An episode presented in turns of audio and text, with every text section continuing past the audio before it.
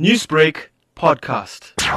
As yet, I have not been uh, advised by either the chief whip here in eThekwini or the chief whip in Newcastle. As far as I know, it means it is still within the law that those comrades can be able to take leave of absence uh, to allow the organization to conclude its own business.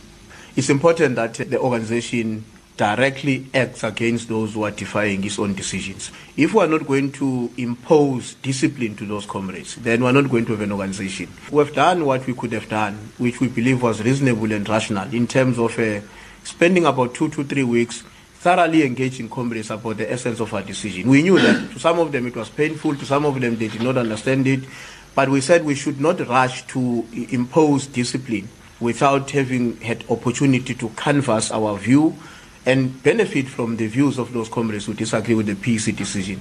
We believe that what we've done is sufficient. Now, anything from what happened yesterday going forward deserves to be